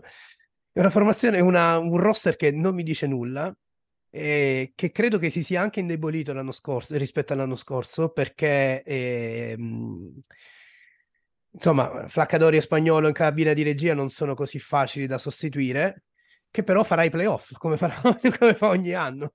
Eh, sì, nel senso, il, il copione penso che sia quello, cioè rimane una formazione che a mio avviso per l'Eurocup mh, non è attrezzata adeguatamente, quantomeno per questa formula dell'Eurocup in cui eh, ti si richiede di avere una rotazione a 12 e con 12 giocatori, non dico intercambiabili eh, come, come qualità, però tutti di livello, secondo me Trento non è ancora a questo punto, però oh, faranno i playoff in qualche maniera e batteranno Brescia perché va sempre a finire così, quindi va bene così, sarà così anche quest'anno. Forse però hanno, eh, hanno giocato loro malgrado una carta ancora più potente, cioè nel ruolo di centro preso Biliga, grandissima, grandissima presa, Sì. e poi però hanno preso Derek Cook, che tu dici, Eh. cioè, che te, che te dici dopo averlo Finisce titolare di? Liga, dici. No, ma su quello non c'è dubbio. Ma secondo me dico- anche, secondo me piove. anche. Ma io dico, ma prendi un, eh, un centro statunitense che per carità avrà sicuramente bisogno di uno che si accontenti magari di non essere il titolare, non abbia magari pretese economiche così alte. Ma perché lui? Perché? Cioè, voglio dire, l'abbiamo visto solo pochi mesi fa. Eh sì, eh, probabilmente intanto è arrivato Paolo. Ciao Paolo, Ciao, benvenuto. ciao a tutti, scusate, scusate il ritardo. Non ti preoccupare, ti abbiamo tenuto Brindisi in ballo perché non me la sentivo di Perfetto. parlarne da solo. Perfetto. Ehm, la struttura, allora, innanzitutto hanno cambiato la guida tecnica perché ora c'è Galbiati e su Galbiati ci tengo a dire una cosa che è una- un coach che fa del player development il suo punto di forza. Quindi non escludo che più di qualcuno possa migliorare nel corso della, della- della stagione. Poi mi sembra un pochino la solita Trento. Baldwin in cabina di regia non è che sia questo- questa grandissima stella offensiva, ma è un difensore sulla palla della Madonna. Stephens uguale. Al tempo stesso ci sono Hub, che sarà il go-to guy, senza ombra di dubbio, di questa squadra, e, e Grasulis, che comunque la mano ce l'ha sempre. E- ed è un pochino quello che mm, come mm, mi viene il nome Benjus che era che il, il ruolo più o meno il tipo di gioco è quello che faceva Benjus a Sassari appunto prima dell'infortunio quest'anno non lo vedremo secondo me daranno fastidio a tanti e secondo me hanno una panchina molto molto forte perché eh, quindi garantiscono comunque la stessa intensità anche quando viene fuori il quintetto, il quintetto base. Perché, ok, d'accordo con voi che Biliga probabilmente poi alla fine sarà il titolare o comunque finirà le partite, avrà tanti minuti, però comunque Udom ha dimostrato che in Serie A a una squadra di livello playoff ci sta senza nessun problema. Alviti viene da un paio d'anni di nulla a Milano, però è uno che il tiro, secondo me, tende a metterlo e ten- ehm, lo metterà sempre. E poi sai queste vecchie volpi come Forrai, per cui, sai, Forrai Biliga, io non, non- non- mi, non mi lasciano proprio tranquillo se dovessi affrontarli, ecco, poi non so voi. Paolo, tu vuoi dire qualcosa su Trento? Entro subito, sì, per dire che comunque Trento mi ricorda la, la solita squadra eh, cattiva, difficile da affrontare, insomma, questo è il loro marchio di fabbrica nel, nel gioco e penso che anche quest'anno lo, lo rispecchieranno abbastanza, ecco. Secondo me sarà una squadra che giocherà per l'ennesima volta contro difese schierate sui 18 secondi, 20 secondi piuttosto che su attacchi più veloci. Baldwin mi sembra un tipo di play che predilige questo tipo di gioco. E secondo me saranno, saranno il classico dito in quel posto un po' per tutti. Ecco. Non, eh, se tu li guardi dici ok, magari sono anche col doppio impegno, magari potrebbero anche stare nelle parti basse della classifica, ma sono pronto a scommettere che, che daranno, fastidio, daranno fastidio a molti. Ok, volete aggiungere qualcosa su Trento? Circoliamo? Circoliamo. Paolo, è il mio siamo arrivati, è il, il, il, il tuo nostro momento. Sì. Adesso io, Io e sto- Gabriele andiamo. sto E voi Sudando, andate, voi ne- andiamo. studiamo, studiamo allora, perché ci abbiamo eh, un quintetto su- basato su Senglin, Morris, e poi ci dovrebbe essere Snead che però è infortunato, starà, sono voci discordanti, dicono che dovrebbe star fuori un paio di mesi, tanto che hanno preso Kidsling, eh, però dalla risonanza non sembra così grave, tanto che già sta cominciando a tirare, quindi è una cosa che si dovrebbe risolvere in eh, due o tre settimane massimo. Eh, Lasceschi, un rookie venen- che viene da Not- Notre Dame eh, nello spot di 4 e Juan Johnson, JJJ lo chiameremo per semplicità, eh, come, come centro, che è il suo nuovo ruolo che si è ritagliato negli anni, anche l'anno scorso, l'anno scorso in Francia. Dalla panchina, la Quintana, Mitchell, Risma, Lombardi e Bayer. Paolo, lascio a te la parola poi e soprattutto il nuovo innesto in panchina Corbani, che eh, credo che sia forse il punto di domanda più grosso di questa squadra. Allora, se c'è una cosa che accomuna eh, tutti i giocatori e lo staff tecnico di questa squadra è, mh, è proprio questo senso di, eh, di rivalsa o comunque di una stagione che è veramente importante, centrale nella carriera di molti. Facciamo- partiamo dal playmaker. Per Senglin è una stagione in cui deve dimostrare di essere un playmaker in grado di prendere l'attacco della squadra sulle spalle, eh, dopo essere stato messo in ombra da, da Cinciarini, forse non nel ruolo eh, migliore per vederlo brillare in campo l'anno scorso a Reggio Emilia, quest'anno ha finalmente la possibilità di avere minuti e palla in mano per dimostrare chi è. Eh, Morris viene da una carriera che pur avendo toccato le vette dell'Eurocup comunque è rimasta eh, diciamo nel, nel sommerso, nel sottobosco della- del, del campionato, eh, dei campionati europei ed ha una storia assolutamente di culto essendo partito dalla C2 italiana, cioè veramente Una civita vecchia. delle robe veramente che ti rendi conto di quanto è, mon- eh, di quanto è piccolo il mondo. E poi la Zeschi, che è la solita eh, scommessa sul rookie straniero, ma che ha dimostrato di essere un, intanto un, un ragazzo maturo che ha capito dove si trova, eh, un ragazzo che a quanto ci dicono è stato eh, anche da, da giovane esposto a culture diverse che non fossero quella, quella statunitense, quindi ha ben imparato ad essere bilanciato eh, nel suo modo di stare al mondo rispetto a una cultura che è diversa dalla tua. E poi l'esperienza di Jajuan Johnson, anche lui eh, chiamato insomma a dimostrare di non essere più, eh, di non essere solamente un, eh, un, un esperto, un giocatore che possa fare da collante al gruppo, ma veramente una stella di questa squadra. Dalla panchina c'è la motivazione di Bayer che dopo l'anno scorso vuole dimostrare di essere anche quest'anno eh, mh, diciamo eleggibile per lo spot titolare di centro eh, di questa formazione e Risma eh, che a mio modo di vedere è tornato super cattivo dalle, dal- dagli impegni con la sua nazionale e già dai primi allenamenti, insomma, gente come Senglin e Morris si sono dovuti inventare più di qualche numero da circo per segnare contro, contro l'Estone.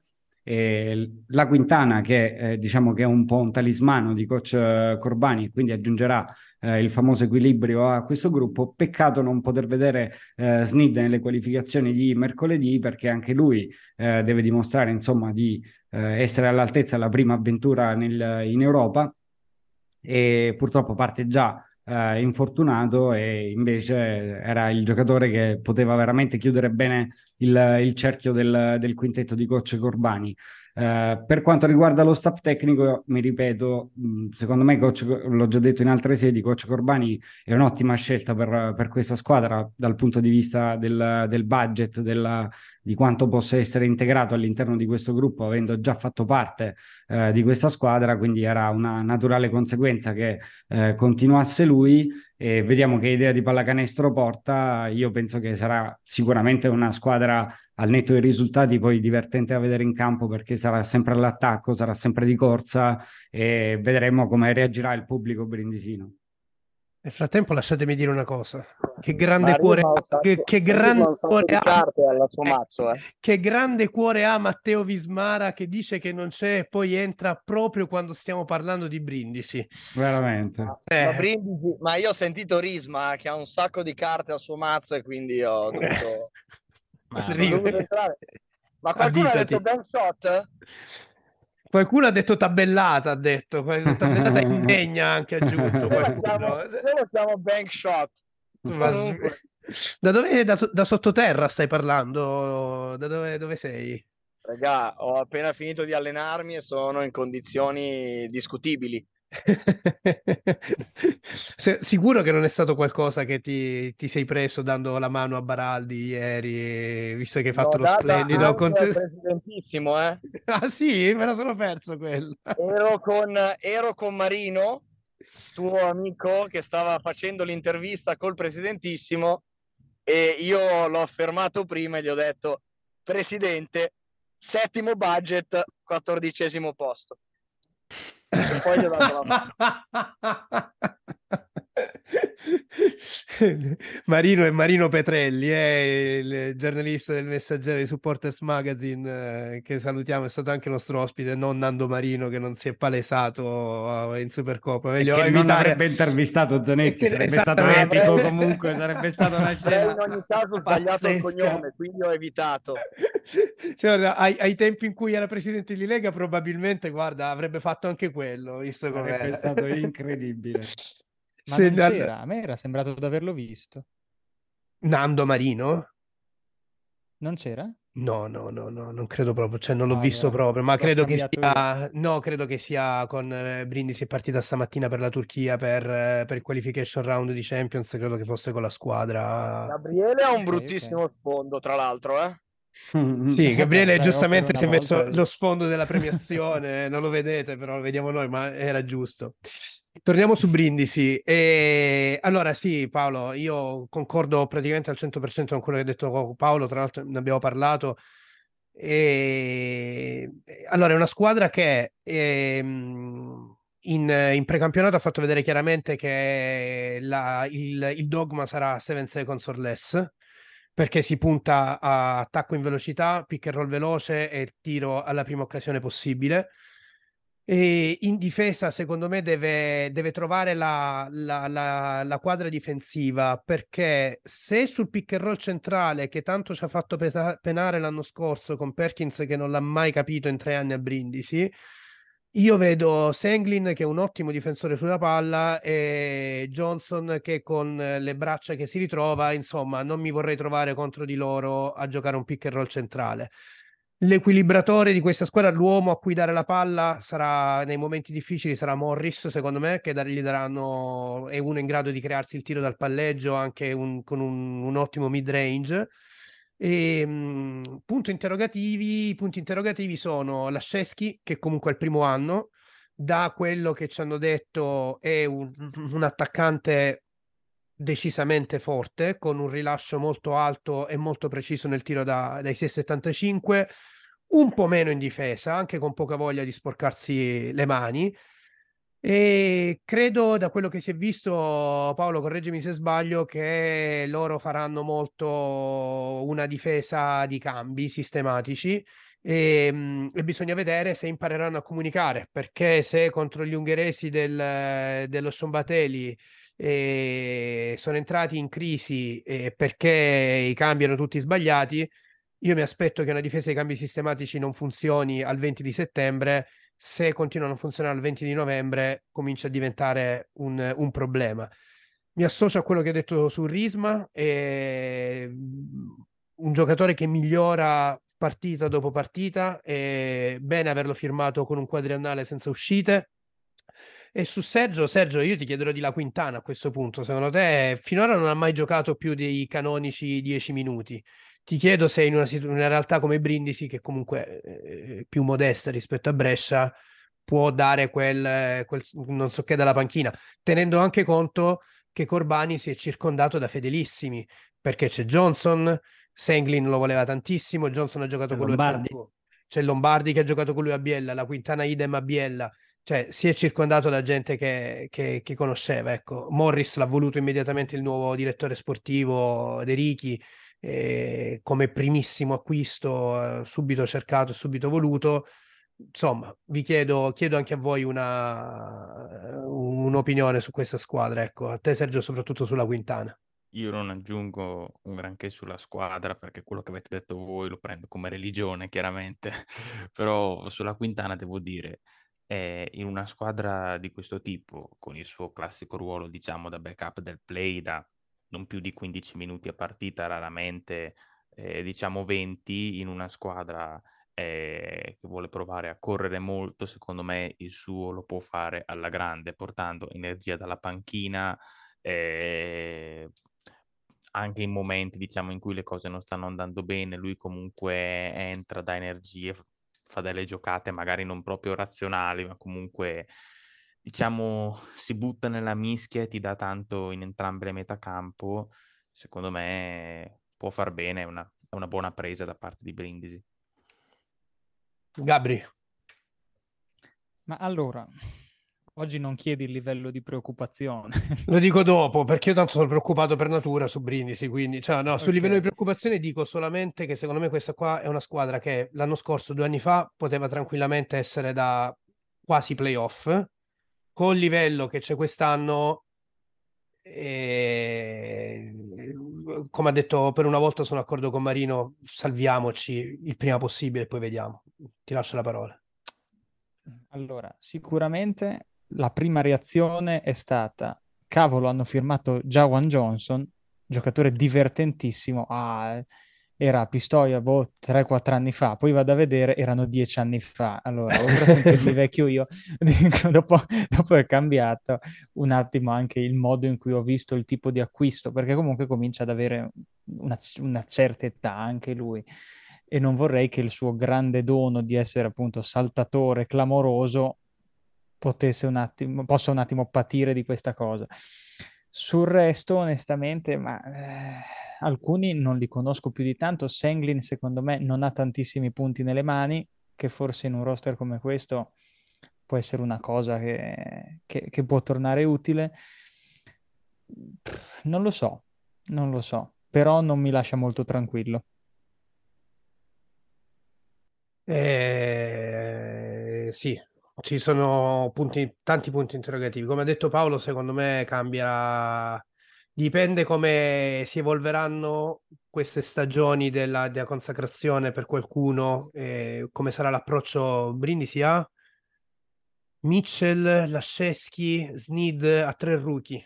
In, eh, oddio, sì, Mitchell non è un rookie in Europa, però giocava in Kosovo, eh, quindi come un pochino come se lo fosse eh, che sono, sono, scommesse. Sono, eh. Mitchell è uno che ha un primo passo clamoroso, ma è un giocatore che si deve ancora completamente fare, cioè è velocissimo, però bisogna vedere come, come risponde. Punti interrogativi, ecco, ripeto, non so tu, Pa, se vuoi aggiungere qualcosa, ma io mi preoccupa soprattutto per il livello medio che si è alzato tantissimo rispetto agli altri anni, ecco. Sì, rispetto al livello delle altre squadre, sicuramente mh, questa non è una squadra che può puntare tranquillamente ai playoff. Ecco, è una squadra che deve sicuramente cercare di salvarsi il prima possibile e poi vedere che cosa, che cosa il buon Dio ti, ti permette di raccogliere. Da, da ciò, eh, cioè questo è, te lo permette solo il fatto che tu riesca a costruire presto il gruppo squadra, inteso come anche dinamiche di gruppo personali e di campo, eh, che ti permettono di giocare abbastanza sciolto nelle prime partite di campionato, quando magari gli altri sono un po' ancora da rodare, tu metti un po' di fieno in cascina e, e aspetti momenti peggiori, perché quella potrebbe essere realisticamente una, una strategia per, questa, per quest'anno. E, ehm, detto questo, poi comunque io li ho visti mh, allenarsi, ho, visto, ho seguito l'intera settimana, un'intera settimana di preparazione. All'inizio il gruppo non era praticamente eh, neanche al completo, eh, però l'idea è comunque di un, di un, gruppo che si sta allenando con, con, precisione, di uno staff tecnico che non sta facendo uh, sconti, insomma, sta mettendo alla frusta i giocatori già dal, dai, dai, primi giorni, quindi sembra, sembra, che possa essere una stagione ben, ben amministrata. Sono tanti pezzi che devono andare eh, ad incastrarsi fra di loro perché sia una stagione da ricordare, diciamo così. Eh, però insomma il materiale umano a disposizione c'è, sta lo staff tecnico poi svilupparlo nel tempo, nel tempo giusto, come dicevi giustamente tu, Michel è un giocatore tutto da fare in, in quest'ambito europeo, eh, però eh, le doti sono sotto gli occhi di tutti, nel senso che ha un rilascio della palla eh, fantastico ed è molto veloce, molto atletico, eh, quindi insomma la base, la base è buona, ora tocca, tocca un po' svilupparla. Se nel frattempo i senatori di questa squadra, che sono poi Sengli, Morris e John Johnson, riescono a performare magari anche un po' al di sopra delle loro possibilità per un certo periodo, magari questa squadra può fa- avere un buon inizio di, di, campionato e quindi ambire a, a, buone posizioni a metà stagione quando comincia a giocarti la Final 8 di Coppa Italia. Insomma, ent- entrare alla Final 8 di Coppa Italia per questa squadra sarebbe un, un bel risultato. Eh. Oh, voglia, magari.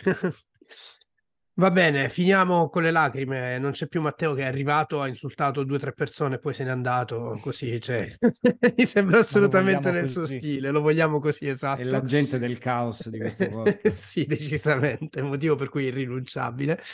E, mh, chiudiamo con Sassari. E qui lascio a voi la parola. E, guarda, parto con Sergio perché è l'ultimo innesto per sostituire eh, l'infortunato Benjus e una sua vecchia conoscenza americana, questo Alonso McKinney, Alonso con la Z, ci tengo a specificarlo, mm. la grande storia dell'NBA, arrivato Alfonso. a giocare la finale. Alfonso, Alfonso, non Alonso, giusto. Alfonso. E... Però c'è Alonso Morning anche, voglio, cioè, esatto. vogliamo ricordare grandi nomi, grandi giusto, per non, giusto per non fare paragoni. Vai Sergio, chiedo a te su Sassari, poi facciamo un giro al solito.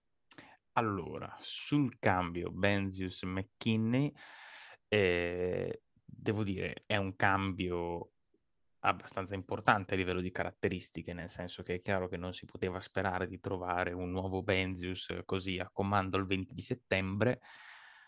McKinney è un eh, giocatore importante che in Serie A può fare benissimo, ha un atletismo che per, per, questo campionato può essere straripante, però è un giocatore diverso, anche quel tipo di eh, perimetralità con le spaziature che ti dava Benzius, McKinney te li dà molto di meno, è un giocatore che in carriera ha, mi pare abbia fatto 40% da tre punti una stagione, tutte le altre tra il 30 e il 35, non è questo gran tiratore da fuori, poi per carità, ripeto, era difficile pescare di meglio considerato il tempo a disposizione.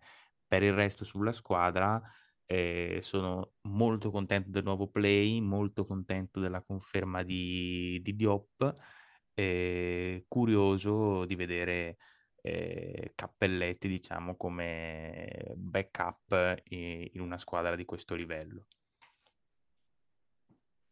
Gabrio Paolo, Secondo decidete voi. Cappelletti eh. ci, secondo me Cappelletti ci può stare molto bene, nel senso che Cappelletti ha già fatto della Champions League anche in Virtus senza sfigurare ed è un giocatore che ha tanta voglia, gioca sempre aggressivo, si mette sempre d'impegno, ha una buona mano, secondo me non, non avrà problemi. Eh, l'unica cosa che in questa situazione aggiungere... tutto fa brodo, eh. Mamma mia, cioè... è tornato. è tornato nel peggior è modo possibile, cioè tutto... No. Che cosa Il suo mantello nero svolazzante del... L'hai Vai. evocato con McKinney. Esatto. E, dicevo, l'unica opzione, sì, secondo me non vedo così impossibile Usman Diop come centro titolare. Secondo me partirà a titolare. Secondo me è arrivato il momento in cui sì, partirà sì. titolare.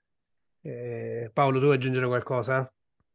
Sì, anch'io mi accodo e penso che Diop prima o poi prenderà il posto da, da titolare. Mi riservo il giudizio sugli stranieri di, di Sassari, eh, però mi fa piacere che abbiano puntellato la panchina, che forse l'anno scorso era proprio un punto un po' dolente della, del roster della, della Dinamo. L'anno scorso hanno fatto tanto bene quando sono riusciti ad unire il sistema e vediamo, avendo messo un giocatore interessante come Cappelletti nel roster, insomma, è vero che Benzius è una tegola pesante, però rimane comunque un roster che può fare qualcosa in questa Serie A. Matteo, vuoi darci il tuo parere tecnico su Sassari? No.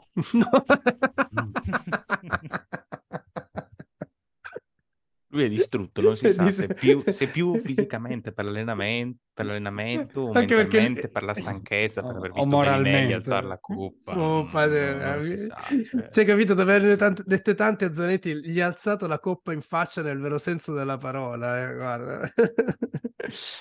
No, io mi accodo a ciò che ha detto Paolo. Sì, eh, però io la mano gliel'ho stretta a Zanetti, voi no. Dove eravate? Eh? Stavamo cercando di, stampa, stavo cioè- cercando di Vi, vi capire... accendo anche la telecamera. Dove eravate? Cioè, dove Eh? eravate? e gli occhiali, gli occhiali da Ti sole. mancano gli occhiali, ti No, mancano. raga, gli occhiali da sole dove mi- dove- se volete mi metto due polpette al posto degli occhi e provo a... No, interessante la batteria degli esterni perché sia Whittaker che Tyree eh, del quintetto base e che Cappelletti, Gentile, Cruslin che vengono fuori dalla panchina portano tanti punti, portano. E vorrei chiudere il discorso su Sassari facendo i complimenti all'ufficio stampa perché il... Scusa, Michele, Vai. anche il pianoforte dei lunghi non è male, eh? È, è una roba incredibile comunque. Sì, sì, cioè, se le tenute tu, ci pensavi durante l'allenamento a tutte? No, no, è che, Ah, no, ok. è che me, le, me le servite Ti- lì. Te ne serviamo proprio là. No, dicevo, volevo fare solamente chiudere su Sassari facendo i complimenti all'ufficio stampa per il comunicato stampa con cui hanno annunciato McKinney, che cito, leggo, il, me- il mercato offriva pochissimo, tantissimi giocatori in orbita training camp NBA o mercato asiatico, cifre improponibili o profili poco adatti. Nell'emergenza dell'infortunio di Benjus, la Dinamo tira fuori il colpo dal cilindro e firma ufficialmente con un contratto garantito fino al termine della stagione Alfonso McKinney. Bello, dai. Bello, eh? Dai, Cioè, eh, un se io fossi un tifoso della Dinamo Aspetta. sarei super gasato. Alfonso. Alfonso, non Alfonso. Alfonso, Alfonso, Alfonso, Alfonso. abbiamo detto sì, sì, sì, con la Z. Lo so, il, social media manager del Napoli che ha preso possesso, oppure Sardara direttamente che ha fatto, oppure Sardara che ha chiesto consulenza andando Marino, perché pure lui è uno che farebbe un comunicato del genere, ecco, non so, chiedo a voi, eh, dal punto di vista della comunicazione. Diciamo che merita, ecco. Va Comunque, bene. Non, non è tutto, non è tutto sbagliato perché questa, questa storia dei, dei prezzi e comunque di un mercato difficile dal punto di vista economico non è la prima volta che la sentiamo a telecamere spente, a microfoni spenti, rim- è una voce che rimbalza un po' per tut- in giro per tutta la Lega ed effettivamente sembra un problema che ha impattato un po' almeno su qualche squadra. Eh, C'è l'inflazione anche nel mercato, evidentemente. Va bene, I ragazzi. prezzi delle materie prime. Sì, infatti, il volo per farli venire dagli Stati Uniti o da dovunque vengano che, che è aumentato. Gabri, Gabri, voi materie prime siete messi bene, no? Mattoni soprattutto. C'è Achille che ne fa un sacco. E vabbè, però proprio Ah, dopo, vabbè, que- dopo la finale vale. di ieri non direi, ecco, cioè... Ragazzi, la striscia continua. Achille continua a fare zero dall'arco. Eh, ieri, ieri abbiamo preso tre bombe di Schengelia, direi che per adesso sì, è ben anche Sì, Paiola. bonus, sì, sì, Due sì, di Paiola, bonus. tre di certo. Scenghelia e, e una da Miki. Tra Però- l'altro Paiola una direttamente dal parcheggio. Dal parcheggio, sì, vabbè, dal palleggio. Eh, vabbè, Cosa adesso- strada. strada. Anche dal parcheggio. però. Anche Però, dal ragazzi, è parcheggio. inutile dirlo. Io sono andato via dal Paladozza con... Cioè dal Paladozza, sì, eh, tanti saluti. Dal Pala Leonessa in un weekend con un onestissimo 2 su 8 da 3. Comunque meglio di Polonara, eh? Ma smettila, vabbè. Però eri smarcato. Eri smarcato, esatto. Ma eh, io non gliene ho viste segnare neanche il Eh, riscaldamento. oddio, non anche Polonara in qualche caso proprio... A un certo punto gli hanno steso anche il tappeto rosso, tanto che c'erano. Però cioè, diciamo che è stato il momento epico che Sergio durante la semifinale tra Virtus e Milano, che è arrivata la palla a Polonara per la sua prima tripla liberissimo ed eravamo io e Sergio ci siamo tenuti e ho detto se segna Matteo Esplodo. esplode, esplode, esplode. Io, io Purtroppo vi cercavo, ha io vi cercavo con lo sguardo in quel momento, eh, perché ho visto lì, mi, mi sono voltato e... Allora, fun sono? fact, sono? fun fact, io avevo due scatole di Mikado chiusi sulla mia mano destra. Più di una volta hanno rischiato di fare il tragitto dalla seconda fila del parterre est al campo. È che non ero sicuro di prendere l'arbitro. No, nel- nel- nella semifinale poi ha tirato due volte Polonara, le due volte che ha iniziato il movimento di tiro Polonara, io ero già, ero già lì a tenere tener Matteo. Stai- detto- Allora, buono, stai- se fosse entrato, se fosse entrata una tripla di Polonara, probabilmente non avrei risposto di me stesso. Questo lo devo dire. Guarda, mi aspettavo di più su Bellinelli perché diciamo che dopo il tuo oh, ha fatto è entrata uovo, più di ha- una. Ha, fatto, ha fatto uovo, ha fatto uovo dopo la finale, dopo gara 7. Vabbè, Si è ragazzi, presa una bella rivincita, eh. i cavalli vincenti si vedono alla fine. E con qui- questo, e qui con questo, Sibillino e con questo. Sibillino chiudiamo questa puntata. Facciamo un po' di servizio pubblico dicendo che, eh, ok, domenica comincia il campionato, domenica prossima, non per Brindisi e Varese, che giocheranno di mercoledì, perché sono impegnati appunto nel qualification round di, di, di- di Champions. Pare ci Con- sia una partita già sabato, eh? Non volevo dirtelo. Mi pare Va ci sia bene, sì. Cremona sabato. Comincia Eh, sabato. diciamo le cose- Sì, vuoi sì, fare- sì, sì, no, no, Vuoi fare il puntiglioso che non inizia per... No, lo facciamo, giusto, per fai bene a Varese- correggermi. Comunque, Brindisi giocherà contro l'Oradea, squadra abbastanza sconosciuta, ma non, eh, diciamo, non, non non- ho idea di come sia. E, e Varese giocherà contro una squadra di Belgrado che non ho sentito mai in vita mia prima di, di- di- di questo qualification round. Poi, diciamo, dalla semifinale in teoria dovrebbero, se e- e chiaramente a scontro diretto, nel caso di vittoria dovrebbero, secondo i pronostici, scontrarsi contro Göttingen, eh, Brindisi e contro Cholet Varese. Comunque Brindisi e Varese si potranno incontrare solo e esclusivamente in finale, quindi comunque una delle due non, eh, non andrà al- al- ai gironi di Champions e verrà retrocessa in, in, in Europe Cup. Detto questo, noi ci sentiamo eh, sì, martedì prossimo, registreremo lunedì. Ne approfitto per salutare il vincitore di questo weekend, ovvero Gabriele Platania. Ciao Gabriele. Ciao a tutti. Senti la curva, è, è la curva di ieri sera. Un saluto al tabellaro Giambo Visma, Matteo Vismara. Ciao Matteo, visto Ciao a che tutti, ciao ciao ciao. Vale- ragazzi, al tabellaro, scusate, la, la tripla più bella di tutta il weekend. eh, vergognati, non, non è vero. Peraltro ho solo aspettato che dicessi aspetta che faccio il video. Ti ho guardato Quello è ho detto, "Fai il clamoroso, video?" guarda. Se, se notate il video che trovate su Twitter, dall'altro anche su Instagram, No, comunque l'ho detto io, non lo dice Gabri, eh, lo dico io. ah, per che- dire, cioè, per, Io dire co- come avevi tripla- tirato prima. Certo, perché io la tripla prima ho fatto airball. Perché mi stavate guardando tutti, ma in maniera Non ha paura, attenta. comunque un uomo che non ha paura d'ammettere. Ho fatto, ho fatto i primi due lungo e lunghino. Il terzo mi sono messo poco il ritmo e ho fatto airball e stavo centrando uno col PC, esattamente dove poi si mette Sergio. A quella Stavi dopo facendo saltare la prima pagina di due o tre, quot- di due o tre quotidiani sportivi. sarebbe, sarebbe stato bellissimo. Salta la prima pagina per colpa di, mi- di me. E in tutto ciò io mi metto lì, che quella è la mia zona no, normale, per la mia tabellata, quella è la mia zona.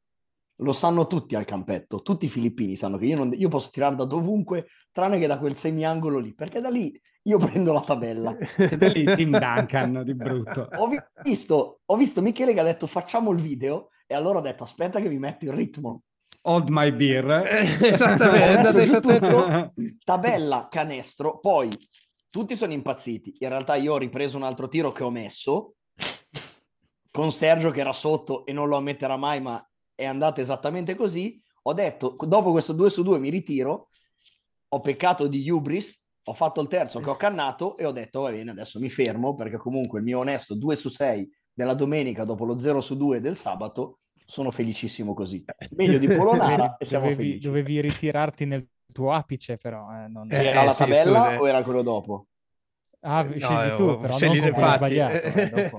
Però se io non avessi svelato la verità e un po' sacrificato una bella storia con la verità, saremmo rimasti che io ho fatto una gran tripla di tabella e basta. Ma non è vero, No, perché sono eravamo un in uomo- 15 che ti abbiamo scritto tutti su Sono un Twitter. uomo sei- onesto, no, perché voi, voi due siete due giullari che siete, dite menzogne. Certo, come no.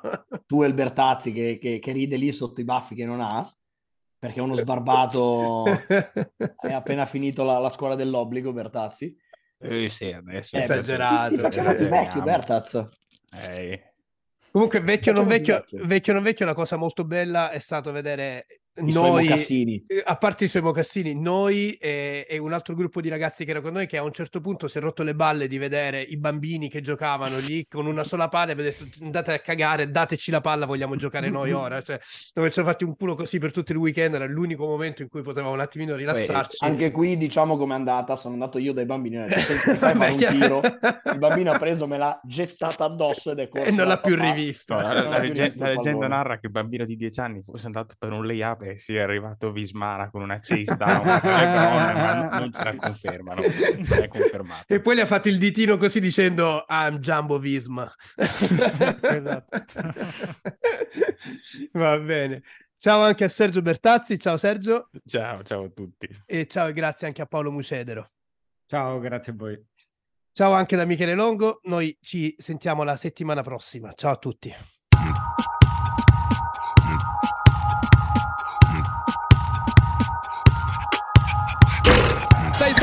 5 secondi Danilo step back Danilo step back Danilo step back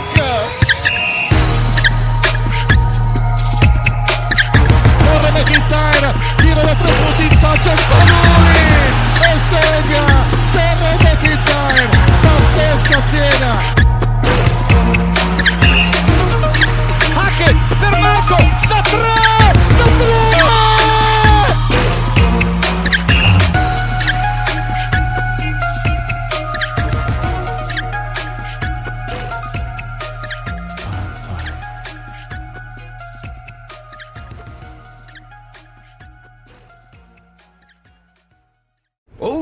Winter here. If I had it my way, it would stay winter all year long. Short days, wind chill, black ice, and a good polar vortex. Oh, heaven! Wait, is it getting warm in here? Your cold snap is over, Old Man Winter. Spring has arrived. Spring. Spring is here, which means it's the perfect time to get away in the Hyundai you've always wanted. Visit the Hyundai Getaway Sales Event, where you can get great deals on all of our award-winning Hyundai models, like the tech-filled Tucson and Kona, as well as the spacious Palisade. Enjoy wherever you go with the peace of mind that comes with America's best warranty and three years or 36,000 miles of complimentary maintenance. But hurry in, these deals won't last. Add more joy to your journey at the Hyundai Getaway Sales Event. Now get 0% APR or up to 1500 bonus cash on the Hyundai Tucson. Now, during the Hyundai Getaway Sales Event.